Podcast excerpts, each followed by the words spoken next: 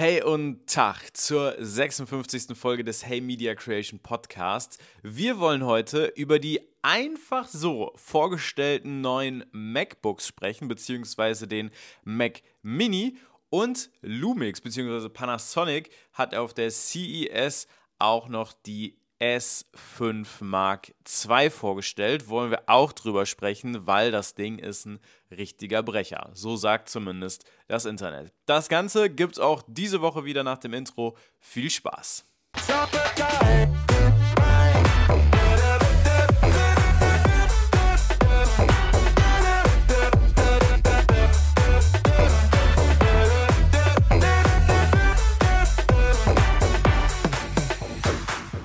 Einen, ja, aus meiner Sicht wunderschönen guten Morgen. Es ist, lasst mich nicht lügen, äh, genau 9 Uhr 8 hier. Wir sind in Abu Dhabi. Wir sind gestern hier in das äh, Hilton eingezogen, direkt äh, auf Yas Island. Das heißt, ich kann aus meinem Zimmer, wenn ich hier aus dem Fenster gucke, also wenn ich die Gardine quasi aufmache, kann ich auf die Rennstrecke gucken. Also, was heißt auf die Rennstrecke? Ich kann sie am Horizont erahnen, sagen wir es mal so. Und äh, ja, da geht es auch nachher noch hin. Wir sind heute, heute ist der letzte Tag hier auf unserer Reise. Für uns geht es nachher noch in die Ferrari World. Da freue ich mich mega drauf. Und ja, jetzt starten wir hier einfach mal ganz entspannt in den Tag. Ich habe mir hier noch einen äh, Tee gemacht, den ich nebenbei ein bisschen trinken kann, wobei ich das Gefühl habe, dass der gerade noch ein bisschen heiß ist. Und apropos heiß, richtig heiße Produkte hat Apple die Woche auch wieder vorgestellt. Und zwar gar nicht auf einer Keynote, wie man das vielleicht erwarten hätte können, weil neben den Macs haben sie ja unter anderem auch noch einen neuen großen HomePod vorgestellt. Vielleicht ganz kurz das Ding in einem Satz abmoderieren. Also der wurde ja damals eingestellt, weil Apple gesagt hat, dass er nicht konkurrenzfähig ist und quasi zu teuer ist. Er wurde ja vorher schon von 349 auf 329 Euro reduziert, dann quasi aus dem Sortiment genommen. Jetzt gibt es ihn wieder. Er kann nicht sonderlich viel mehr Neues und kostet wieder 349 Euro. Also ganz verstanden habe ich es noch nicht. Muss ich mich vielleicht einfach nochmal mit dem einen oder anderen Review beschäftigen, weil grundsätzlich finde ich das Gerät hochinteressant, weil ich habe einen kleinen HomePod zu Hause, den finde ich sehr, sehr gut. Zwei große HomePods als äh, Stereo-Lautsprecher am Fernseher wären natürlich deliziös, aber kosten dann natürlich auch mal direkt stabile 700 Euro. Darum soll es aber auch gar nicht gehen, sondern um die neuen MacBooks bzw. den neuen Mac Mini, die mit dem M2 bzw. dem M2 äh, ach, was erzähle ich denn? M2 Pro bzw. M2 Max ausgestattet wurden. So, dann gehen wir die Geschichte doch mal durch. Also, ich habe mich natürlich ein bisschen mit den Geräten beschäftigt, das eine oder andere Review dazu gesehen und äh, genau darauf beruhen quasi all diese Informationen jetzt. Grundsätzlich, was kann man zu den MacBooks sagen? Die sehen eins zu eins genauso aus wie die Vorgänger. Ähm, MacBooks, genau, müssen wir einmal kurz definieren, um welche MacBooks geht es überhaupt, um die MacBook Pros. Ähm, die hatten meiner Meinung nach einen sehr guten Formfaktor schon vorher, deswegen finde ich das jetzt nicht schlimm, dass sich daran quasi nicht viel geändert hat. Die ähm, waren sehr robust, die Anschlüsse waren da, also was will man mehr? Das Einzige, was sich geändert hat, und das finde ich eigentlich sehr, sehr schön, weil äh, das killt mich auch komplett beim ähm, ähm, HomePod Mini, den ich zu Hause habe. Den habe ich nämlich in schwarz, das Kabel dafür ist aber in weiß. Und genau das ist ein Problem, was das MacBook bisher auch so ganz dezent hatte. Und das wurde jetzt geändert. Der MagSafe-Stecker, der ist nämlich jetzt in der Farbe des Aluminiumgehäuses, was natürlich viel, viel schicker aussieht. Das Kabel dahinter leider nicht. Aber ähm, ja gut, was, ja, was will man mehr? Eigentlich will man das wie beim iMac, dem kleinen, den es ja in 10.000 Farben gibt. Da ist nämlich alles direkt perfekt angepasst. Gut, kommen wir mal zum Gerät selber. Ich habe schon gesagt, Anschlüsse sind alle da. HDMI ist auch wieder mit am Start. Allerdings muss man sagen, dass beim alten MacBook HDMI nur 4K mit 60 Hertz supportet hat. Also das eher so ein Ding war, wenn man mal einen anderen Monitor anschließen muss, dann kann man das machen.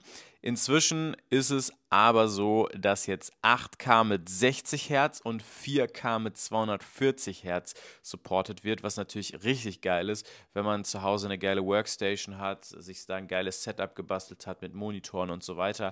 Das ist schon richtig cool. Und die alte Option war halt wirklich so, ja, wenn es nicht anders geht, dann mach halt. Aber das war es auch quasi schon zum Äußeren der Geräte. Deswegen würde ich sagen, kommen wir mal direkt zu den Chips. Und da ist ja so ein bisschen der Punkt, okay, wie hat Apple sich das jetzt grundsätzlich vorgestellt? Weil wir gehen noch mal ein paar Schritte zurück. Wenn man jetzt überlegt, ähm, Apple hat die ganzen Mac-Chips quasi auf eigene Chips umgestellt und die Intel-Chips rausgeschmissen. So, Apple hat das bekannt gegeben. Als erstes kam dann damals der M1 für das MacBook Air, den Mac Mini und den kleinen iMac. Anschließend kam dann der M1 Pro und der M1 Max für die MacBook Pros. Das war ja wirklich ein richtig großer Knall. Und ich weiß noch, also hier zum Beispiel steht das MacBook Pro mit dem M1 und es war dann immer so, ja, wir warten noch auf den großen. Wann kommt der denn? Wann kommt der denn? Und dann haben wir irgendwann gesagt, nee, passt schon und passt auch. Ähm, ist auch alles cool. Und anschließend kam dann noch der M1 Ultra für den Mac Studio, was ja anscheinend der neue große iMac sein soll. Später kam dann quasi die zweite Generation, M2 im neuen MacBook Air und jetzt eben M2 Pro und M2 Max. Wenn man sich das mal so ein bisschen vorstellt, dann ist es natürlich so. Also, der M1 ist der erste Chip gewesen. Dann kam der M1 Pro, dann der M1 Max und dann der M1 Ultra. Die wurden natürlich der Reihe nach immer stärker.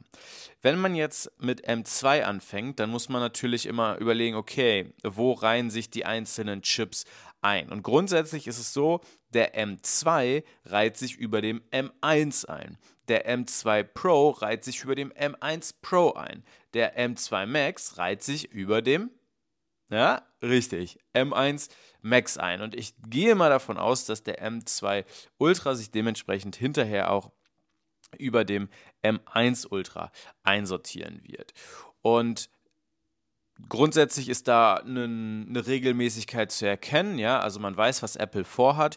Und grundsätzlich würde ich auch behaupten, dass das soweit Sinn macht. Also das klingt vernünftig, jeder weiß, anfangs war es ja auch so ein bisschen so, man hat überlegt, okay, wenn dann aber irgendwann der M2 kommt, wo reiht er sich ein, wird er dann besser als der M1 Ultra, geht es noch besser? Und so weiter und so fort.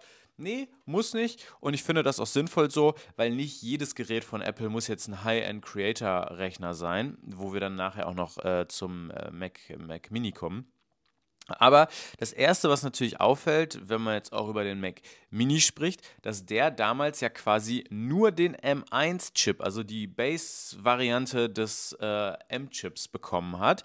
Und Nein, was heißt nur, fällt mir gerade auf. Das war damals schon mit der beste Chip, den man äh, bekommen konnte. Deswegen war das damals eigentlich richtig geil.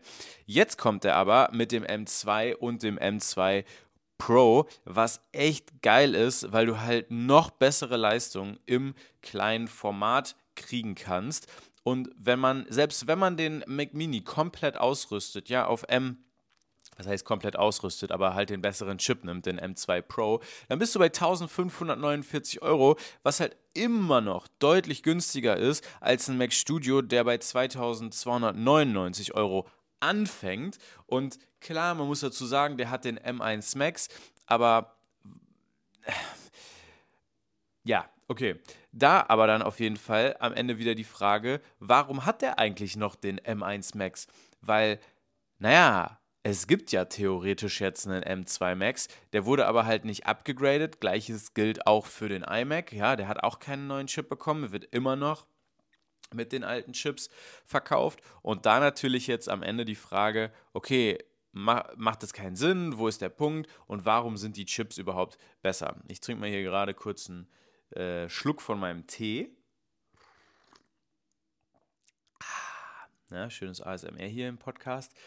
Und das wollen wir jetzt mal einmal kurz angehen. Also, Vergleich M1 Max zum M2 Max. Wir haben eine 20% schnellere CPU, 30% schnellere GPU, 40% schnellere Neural Engine, mehr Cache und 50% mehr Unified Memory. Das heißt, grundsätzlich habe ich oder kann ich bis zu 96 GB RAM haben, was natürlich absolut gigantisch ist und dieses Gerät vor allem auch für Leute attraktiv macht, die on the go wirklich komplexe und wie, wie sagt man, also wirklich komplexe und große Projekte, zum Beispiel im VFX-Bereich, macht. Das war ja, also große Projekte waren jetzt im Videobereich äh, durch die geilen Media Engines waren ja durchaus schon möglich. Im VFX-Bereich war das immer so, on the go ist immer ein bisschen schwierig. Das ist jetzt zum Beispiel ein Use Case und ich habe gerade schon die Media Engines angesprochen. Die sind eigentlich gar nicht besser geworden. Also für, für Video Creator hat sich jetzt gar nicht so krass viel verändert. Klar, der neue Chip ist besser geworden, auf jeden Fall, aber es hängt eben damit zusammen, was man am Ende mit dem, mit dem Laptop machen möchte. Grundsätzlich, und das ist, glaube ich, so die Quintessenz des Ganzen, was hat Apple gemacht? Apple hat den besten Creator-Laptop noch besser gemacht. Und das, also es geht natürlich immer für Apple aktuell darum, quasi den Vorsprung, den sie mit den M-Chips sich aufgebaut haben, eben noch besser zu machen. Und ich denke, dass sie das grundsätzlich sehr gut hinbekommen haben. Natürlich ist jetzt beim Mac Mini, da wollen wir einmal kurz die Kurve kriegen, der ist jetzt nicht zwangsläufig das Creator-Tool schlechthin. Ja? Also Mac Mini wollen wir da nicht vergessen. Und ähm, auch wenn man nicht den M2 Pro nimmt, sondern quasi das Baseline-Modell, dann kriegt man da einen richtig geilen Mac. Ja? Also das äh, muss man ja auch nochmal sagen. Also ich zu Hause habe zum Beispiel immer noch meinen iMac 27 äh, Zoll da stehen. Der läuft immer noch mit einem Intel-Chip. Ja? Und den ähm, Mac Mini, den kriegst du eben ab 699 Euro mit einem M2, was absolut gigantisch ist und eben auch die beste eigentlich das beste Preis-Leistungs-Verhältnis äh, bietet und auch am Ende des Tages, wenn man äh, wenn es komplett runterbricht, auch deutlich nachhaltiger ist. Ähm, weil wenn man jetzt sagt, man kauft sich zum Beispiel ein iMac, dann hast du ja quasi schon dein Display mit im Rechner drin, aber vielleicht hast du ja zu Hause noch ein Display und das wird dann quasi weggeschmissen. Und wenn man das jetzt auch mit dem Mac Studio vergleicht, du kriegst es deutlich günstiger, und hast immer noch genug Geld übrig, um für 600 Euro einen geilen Monitor zu kaufen. Also es gibt ja hier diese geile ähm, äh, Studio-Display-Kopie von Huawei. Ja, da kann man auf jeden Fall zuschlagen. Und deswegen, also ich bin, also was mich am meisten begeistert hat bei der Vorstellung, ist tatsächlich der Mac Mini, weil er eben eine sehr, sehr geile ähm, Performance für sehr, sehr wenig Geld liefert und eben auch so ein bisschen den Fokus auf Nicht-Creator setzt, sondern einfach auf normale Apple-Konsumenten oder auf Konsumenten, die oder denen jetzt Performance nicht zwangsläufig super wichtig ist. Dementsprechend, also wenn ihr einen Mac braucht, also wenn ihr für sagt fürs Studium oder für die Arbeit, ich würde gerne auf Mac arbeiten, holt euch einen Mac Mini. Ey, für den Preis, vor allem im Studium, kriegt ihr ja nochmal Studentenrabatte. Dann kriegt ihr den, also ich, ich weiß jetzt nicht wie viel, aber 649 kriegst du den bestimmt. Also gehen bestimmt nochmal 50, wenn nicht sogar 100 Euro runter, was natürlich absolut geil ist. Ne? Also ein besseres Preis-Leistungs-Verhältnis kriegst du eigentlich nicht. Und wenn wir schon bei Preis-Leistungs-Verhältnis sind, dann müssen wir über die Lumix S5 Mark 2 reden. Ah, ich liebe es. Wieso? Also, Panasonic hat das Ganze im Rahmen der CES vorgestellt und für alle, die, also ich möchte euch mal kurz abholen. Das Video, was hier gerade, was ihr halt hier gerade seht, oder mit dem ich gerade, oder die Kamera, mit dem ich gerade den Podcast aufnehme, ist eine Lumix GH5.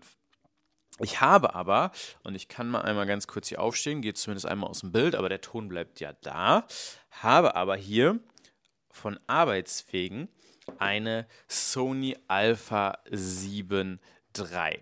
Und ähm, ich habe mit der Kamera auch früher schon mal das ein oder andere Video gefilmt. War damals, als man sich die dann immer so ausleihen musste, nicht so richtig überzeugt von der Kamera, weil ich das Menü halt sehr, sehr schwierig zu verstehen fand. Und muss auch sagen, wenn man, also man muss sich schon reinarbeiten, reinfuchsen. Es ist nicht ganz so intuitiv, wie man sich das vielleicht vorstellt. Und wie ihr jetzt schon seht, ich habe hier eine Sony und eine Lumix gleichermaßen mit auf dieser Reise. Und das ist echt ein Pain. Also wenn du wirklich beide Kameras irgendwie einigermaßen simultan benutzt, dann ist es wirklich schwierig. Und genau das ist so ein bisschen mein Punkt aktuell. Ich habe privat eine Lumix, von der Arbeit her eine Sony und könnte relativ gut auch an eine Canon rankommen, sagen wir mal so. Und ich hätte halt gerne eine neue Kamera. So, jetzt hat diese Kamera hier, wenn ich das mal einmal zeigen darf, äh, also die meisten wissen es ja wahrscheinlich, diesen absolut grauenvollen Klappbildschirm hier hinten, den man leider nicht umschwenken kann. Deswegen war ich grundsätzlich auf dem Trip, ey, ich hole mir einfach die Sony Alpha 7 IV, weil das ist für mich die geilste Kamera, die man eigentlich so kriegen kann. Dann hat Canon aber die R6 Mark II vorgestellt, die auch nicht schlecht ist und auch nochmal deutlich günstiger. Ich glaube, um die 200 Euro günstiger. Ähm, warte, ich hatte das mir aufgeschrieben. Ja, knapp 250, 250 Euro nochmal günstiger. Und dachte mir so, ja, es könnte es auch sein. Dann bräuchte ich aber neue Objektive. Canon hat dieses blöde Objektivproblem, dass die es halt einfach nicht für Drittanbieter aufmachen und du halt zum Beispiel von Tamron, Sigma oder was auch immer keine Linsen kriegst, sondern halt einfach die teuren Canon-Linsen kaufen musst. Und dann hat Lumix Panasonic jetzt die S5 Mark II vorgestellt. Und ähm, ich gehe mal einfach so grob durch. Also grundsätzlich, die Kamera hat kein Fullframe. Das hat die S5 aber, was für mich grundsätzlich sehr, sehr interessant wäre. Dann, oh mein Gott, Phasenautofokus. Ich habe bei dem Video hier vom Podcast wirklich mal einmal einfach Autofokus angemacht und ihr werdet es mit Sicherheit schon im Video gesehen haben, dass das Bild einfach manchmal so ein bisschen wobbly ist, ja, also einfach im, Fokus so springt, manchmal dann der Hintergrund äh, scharf wird oder äh, er mich einfach mein Gesicht nicht richtig ähm, fokussieren kann. Und jetzt gibt es zum ersten Mal einen Phasenautofokus bei Panasonic, wo sie sich so lange gegen gewehrt haben. Und ich würde mal sagen, es hat sich definitiv bezahlt gemacht, weil als es vorgestellt wurde, gab es einfach auf der Präsentation eine Minute Applaus dafür. Und wenn man die ersten äh, Reviews sich anguckt, dann funktioniert der halt auch einfach richtig, richtig gut. So, nochmal eben hier einen Schluck vom Tee genommen und dann wollen wir noch über die Sachen quatschen, die mir auch sehr, sehr gut an der Kamera gefallen. Also, wir haben zum Beispiel 6K können wir aufnehmen. Ähm, wir können anamorphe Linsen verwenden. Auch das finde ich nicht schlecht. Und was ich sehr, sehr cool finde, was ich so auch bei noch keiner Kamera gesehen habe, ist diese Hot Swap-Funktion der SD-Karten. Also, basically, wie funktioniert der ganze Bums? Wir haben zwei SD-Karten-Slots, Slot 1 und Slot 2. Und ja, doch, ist richtig rum. Ich dachte gerade, hier wäre Slot 1 und da 2, aber nein, ist richtig. Ähm, das ist natürlich jetzt nicht die Kamera, ja, nur um das mal einmal klarzustellen. Ähm, und wir können jetzt quasi, wenn wir ganz, ganz lange Videos aufnehmen, können wir sagen, da nimmst du drauf auf und wenn die Karte voll ist, springt er automatisch auf die nächste Karte und nimmt da weiter drauf auf. Was dann passiert, du kannst Karte 1 rausnehmen, eine neue Karte reinmachen und wenn die voll ist, springt er wieder zurück. Das heißt, du kannst eigentlich unbegrenzt Video aufnehmen. Finde ich sehr, sehr geil, habe ich so noch nirgendwo gesehen. Und was natürlich absolut gigantisch ist, ist die Preisansage von Panasonic. 2200 Euro soll das Ganze äh, äh, 2200 Euro soll das Ganze kosten. Im Vergleich die R6 Mark II 2425 und die A7 IV 2699. Das ist natürlich eine Ansage, ja. Und ähm, es gibt natürlich auch ein paar negative Dinge, nämlich 4K 60 nur mit APS-C-Crop mh, hm, nicht so geil. Kein Livestreaming bzw. keine Webcam-Funktion und die Schreibgeschwindigkeit der SD-Karten ist mit 100 Mbits pro Sekunde wirklich langsam. Ähm, also, ich, ich meine, es gibt einen äh, Pufferspeicher für Serienbild. Also man kann da ungefähr sieben Sekunden lang komplett durchdrücken und äh, der ballert dir das einfach alles voll. Das funktioniert schon, aber ist halt einfach nicht so geil, ne? Deswegen, also ich bin immer noch am überlegen, was ich mache. Wird es eine Sony, wird es eine neue GH5? Weil ich meine, ich habe natürlich auch Objektive für die GH5. Von der Arbeit hätten wir die Objektive für die Sony. Canon, muss ich ganz ehrlich sagen, sehe ich gerade nicht so. Bin ich ganz ehrlich. Aber gut, so ist es. Ähm, grundsätzlich das Fazit zu S5 Mark II auf jeden Fall sehr, sehr geil. Und was diese Woche auch sehr, sehr geil war, darüber sprechen wir jetzt. Hey Dunrande. Hey Dunrande, schwedischen bedeutet so viel wie großartig. Und zwar habe ich ein Video gesehen auf TikTok von Steffen Baumgart, seinerseits Trainer des ersten FC Kölns, der ChatGPT gefragt hat, was denn die beste Strategie gegen den FC Bayern München ist. Daraufhin hat ChatGPT gesagt, ja, grundsätzlich Bayern München, schwierige Mannschaft, also was heißt schwierige Mannschaft, schwierig zu bespielen, ne, kann man nicht so einfach machen, aber man könnte es damit, damit und damit probieren. Fand ich grundsätzlich schon eine ganz witzige Geschichte. Richtig witzig wird es aber, wenn man überlegt, dass der erste FC Köln und der FC Bayern München gestern Abend 1 zu 1 unentschieden gespielt haben und Bayern erst in der 90. Minute das Tor gemacht hat. Was so ein bisschen wenn man das Video vorher kennt, so ist so, ah geil, ChatGPT kennt jetzt hier auch schon äh, Strategien gegen den FC Bayern klar machen. Fand ich sehr, sehr witzig. Ich glaube nicht, dass es am Ende viel damit zu tun hatte, aber es hat mich auf jeden Fall zum Schmunzeln gebracht. Video verlinke ich euch natürlich. Und ja, damit sind wir nicht nur am Ende dieses Podcasts angekommen, sondern am Ende auch am Ende dieser Reise. Denn für mich geht es jetzt hier gleich noch erstmal zum Frühstück, ganz wichtig, und dann noch in die Ferrari World, wo ich mich auch mega drauf freue.